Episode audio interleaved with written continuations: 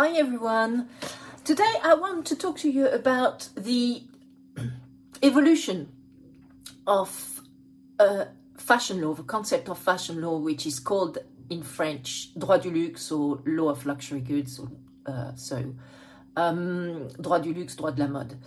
So, when I founded my our law firm, Crefovi, back in 2012, I was super excited because I had just attended the fashion law bootcamp at Fordham um, University, at Fordham School of Law, which is a um, fashion law uh, curriculum managed and directed by uh, Professor Susan Scafidi, who is um, in the United States of America recognized as the uh, the uh, expert in fashion law. Uh, indeed, I think she is probably the one who coined the term fashion law in the US, while I created the term droit de la mode, droit du luxe, uh, here in Europe back in 2004. I was the um, co-editor and also the uh, basically the organizer of the drafting of uh, a thematic supplement of a supplement for the law review uh, Lamy droit des affaires, which um, focused on basically the emergence of uh, fashion law, uh, uh, the law of luxury goods, droit du luxe, back in 2004, as I said, so quite a long time ago. Because I was a young lawyer by then, I and um, I was practicing um, as a banking and finance lawyer at uh, one of the most prestigious and largest firms in uh, in France, which is called Gide Loyrette Nouel, uh, in banking and finance law, and I could only see that there were lots of interactions between the legal profession and also um, the uh, fashion and luxury sector, in that in order to become, I mean, there was something to be done here in order to become a fashion law expert, uh, a luxury goods ex- legal expert. And so back then, back in 2003, back in 2004, I started thinking that, you know, perhaps it could become a, its own legal uh, discipline. It's all legal practice, you know, droit du luxe, droit de la mode, fashion law, law of luxury goods. And so that's why I decided to approach uh, Lamy droit des affaires and um, create that supplement on the uh, droit de la mode. So you can actually access that supplement from our law, uh, our websites, crefovi.com and crefovi.fr if you wish, by just typing in droit de la mode, droit du luxe in uh, in our search uh, search bar. Um, so I wanted to basically, you know, with this. um, I mean, now I have like, how can I say? I can take a step back. Yes, that's it. I can take a step back on the evolution of uh, droit du luxe et droit de la mode. And what's been happening is that um, it emerged, as I said, back in 2003, back in 2004, uh, with Susan Scafidi doing the work out of the US, me doing the work here in Europe and um, it became quite important and uh, even it grew even larger larger after the financial crisis in 2008 2010 why? Because there were quite a lot of uh, lawyers out of job uh, out of jobs out of work.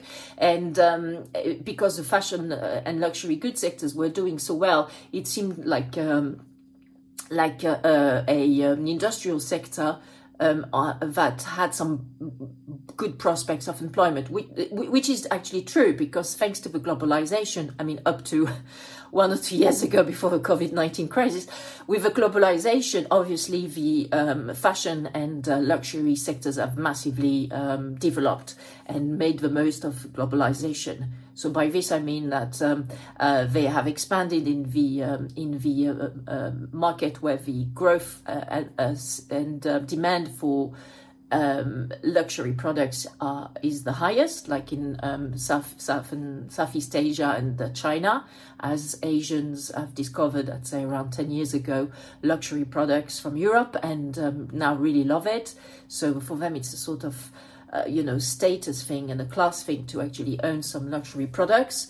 And um, of course, luxury brands have expanded in the US and then the Americas as well, where also the middle class in South America and also uh, North America also aspires to have more luxury products to sh- show their status as, uh, you know, prospering uh, upper middle class uh, citizens, and uh, and of course Europe, which has always been the basically the the, the cradle of uh, the luxury products, is, is, is, is still quite a strong market, um, especially with tourists. Um, again, pre COVID 19 crisis, because at the moment the tourist industry is in dire straits. Um, hopefully, soon it will turn around. Uh, so, yeah so having now this taken this step back so how is the you know uh, fashion law and law of luxury goods going well i i would say in retrospect that um, it is it has not evolved as as um, uh, um, a legal practice in itself. Um, i think that the, there was a bit of a fad um, in between 2012 i'd say and 2014 15 with lawyers who wanted to brand themselves, you know, solely as luxury fashion lawyers, a bit like art lawyers or energy lawyers or banking lawyers, etc. Um, I think that this is not really taken off, to be honest. Um, I can't really explain why. Maybe it's still being seen as quite fluffy to brand yourself as a fashion lawyer. Um, but but the skills for a, a, a, good expert, both in on the legal side of things and on the uh, on the fashion and luxury industry, are still definitely in demand. There's still lots of demand from um, from um, uh, fashion and luxury brands, and in particular from uh, the uh, conglomerates, the three or four conglomerates which um, own so many fashion and luxury brands in their portfolio. Um, so the likes of LVMH in France, Kering in uh, in France, and sorry, Richemont in uh, in Switzerland.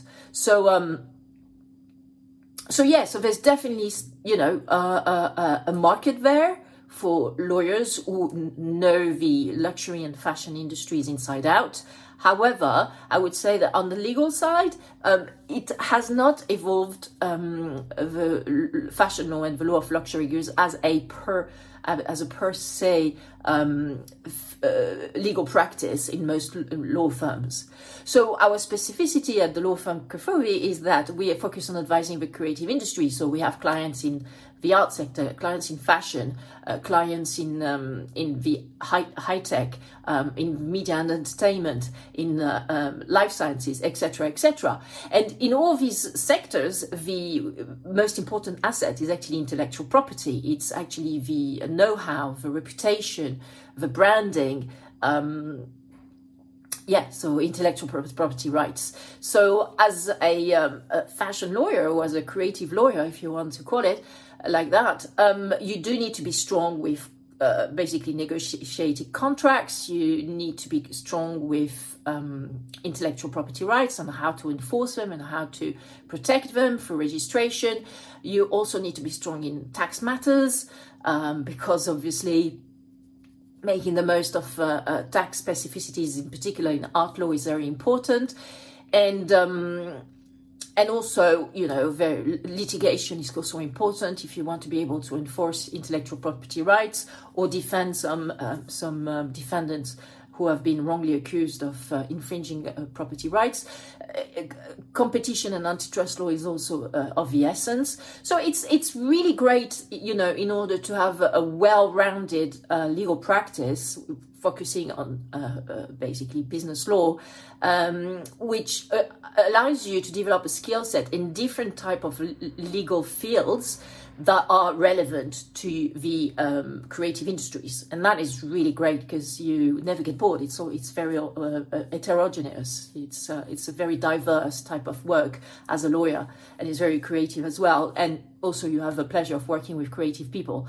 So that's it. That's all I wanted to say today. Fashion law, no, it's still not very in terms of being recognized as a um, you know fully fledged legal practice, but that's all right. I can live with that because the skills of a fashion lawyer, um, which are basically to be a well rounded lawyer in business law and knowing quite a lot of things in different legal fields, are still very much in demand. And therefore, uh, we're very happy to serve you uh, whenever and uh, wherever you are in the world.